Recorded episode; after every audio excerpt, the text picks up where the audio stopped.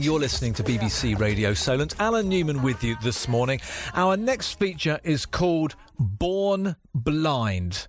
And my guest is Tina Snow from home on the Isle of Wight. Good morning, Tina. Good morning. How, how are you doing? I'm very well indeed, thank you. Tina, between us, we have agreed the rules that I can ask you absolutely anything and you really don't mind. I don't mind. Go for it. You were born blind, weren't you, Tina? So my first question is Do you remember when you realised that you were blind? Was there a point when you thought, hang on a second, everyone else's world is different? Probably when I was about two or three and I couldn't find my toys, and Karen, my twin sister, could go straight to them. Um, yeah, and I also I used to throw tantrums a lot at night time and sleep at daytime and be awake at night time because I didn't know when it was night or day. I hadn't thought of that. Of course, does it, when you look back at that, was it a traumatic time, or do you just accept it as being I was born blind? That's what I, I had accept, to go through. I, I accept it. I think it was more traumatic for my parents at the time. Did they tell you later in life that they found it hard trying to work out how to have a blind baby?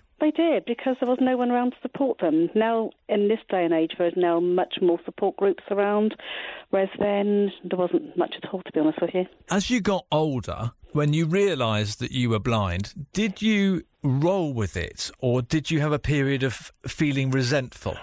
I rolled with it, but I think when I was about probably in my 20s, um, I think I sort of, well, a bit resentful, why me? But it, it didn't last long. And is that because that just isn't your personality, or you thought there's nothing I can do with this? If I if I keep opening the door to this room, it's not going to ever help me. It won't help me at all. So I, I, what, if you can't change it, stop moaning about it. Really. And that sounds like an ethic you would have got from your family. You know, they, we've got to get on with this and somehow accept it. Yeah. Can I explain to you what my eye condition is, so people Yeah, sure. understand where we're coming from? Um, myself and my sister Karen, we were born prematurely, um, two months prematurely. I have an eye condition called retinopathy of prematurity. Um, it's now largely preventable. At the time, um, I was put into an incubator and had too much oxygen, which destroyed the retinas. Now the retinas are covered, so so your eyes are protected if you're in an incubator. Is that worse or better knowing that it could have been fixed? And I mean that with respect to people whose children may have it. But do you think, oh, you know, why wasn't that ready for when I was a baby? Well, I wish it had been fixed, but you know, I can't harp on about it. What has been done has been done, really. So you see nothing. It's you see whatever you define as being black is what you see, or you see light through your I don't, ha- I don't have any light perception at all. My definition of colour is very, very basic, and I compare colour to texture. For instance, white, I compare with crunching snow underfoot. Black, I compare to thunder. That's one of my big phobias is thunder. I'll sort of hide anywhere it's thundering. Blue is sunshine. Green is the smell of freshly cut grass. When people say, "Did you see that sunset?" or "I'm on the radio going," "Did you watch it last night?" Does it annoy you? No, it doesn't because I watch television all the time. But you refer to it as watching TV. Yeah, I do, because everyone else. You wouldn't say, "Did you listen to that?"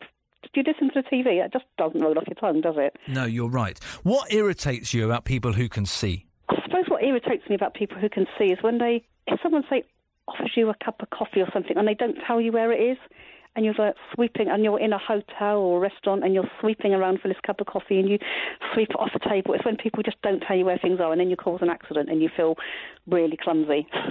Do, do you know that people who are sighted get not all, but some people who are sighted get very nervous around people who are blind?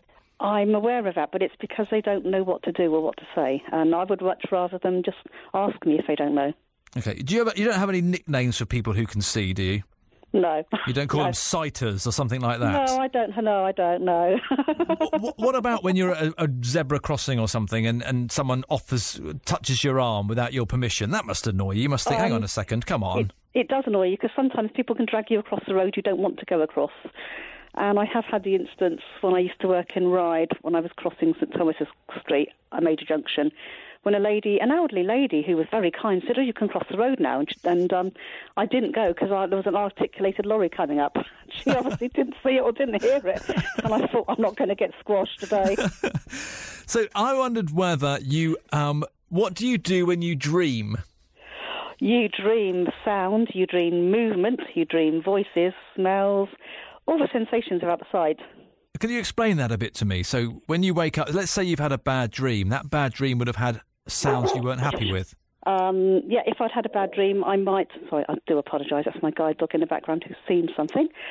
If I'm dreaming, I I would I would hear voices. Um, like I might have heard Dad's voice, who's sadly no longer with me. Um, had a lovely dream when I could hear Dad in my dream, and I could hear him whistling in the garden, and um, and I could hear him with his radio in the in the in the shed, and um, and it was just lovely to hear those dreams, and it brought him back to life, really. I mean, that's. I'm trying to get my head around how you uh, visualize the world in your mind, and I love the way that you described white as being a sound of crunching snow. Mm. Now, um, blindness is a broad topic. Some people will say they're blind when they still can see some things. Does that annoy you?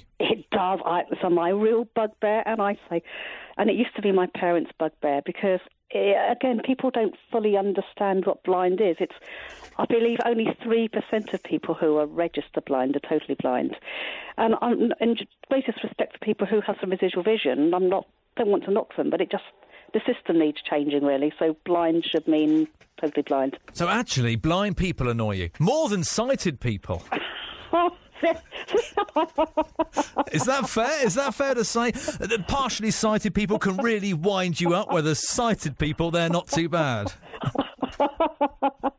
I think I think um, I better be careful what I say here. But I we're both going to get in trouble for this. But you're blind; you'll get away with it. I think that may be a slight analogy because I think at least you can see something. You're getting nervous now, Tina, aren't you? You're getting worried about it. Uh, so it's been lovely to have an insight into your world, and I noticed that there, you know, even before we we spoke uh, on air, that I wanted to check out with you. I didn't want to offend you or hurt you. Do you think that's more about me than it is about you? I think it is really because sighted people are just I mean, it's very difficult because if someone's recently lost their sight, there's lots of probably no go areas because it's very sensitive and you've got to tread around them a bit carefully. But I think in someone in my situation, just be yourself, and and and it's going to heighten awareness of um, people who are blind by talking to them. Tina Snow from your home on the Isle of Wight. I look forward one day uh, to meeting in person. I think we're going to get on like a house on fire. I Thank would love you. to meet you, and if I can be very cheeky and get the opportunity, yeah. I've always been fascinated with radio. I'd love to look around the radio studio at some point. Obviously not at the moment because of COVID nineteen. Definitely, to, don't say look round the radio studio. Sighted people find it very offensive when when when, so, when totally blind people say these things. I mean, we we get furious with it. We never say anything. We're very polite. Tina, it would be my pleasure to have you here, and thank you for being so honest. I hope it's been a really interesting listen for everyone else as well. Uh, you're amazing. Thank you for listening to the show. Thank you very much, Alan. Thank you. Remarkable woman. Okay, let's get the latest traffic and travel. 23 minutes past nine. Here's Claire Whitehead.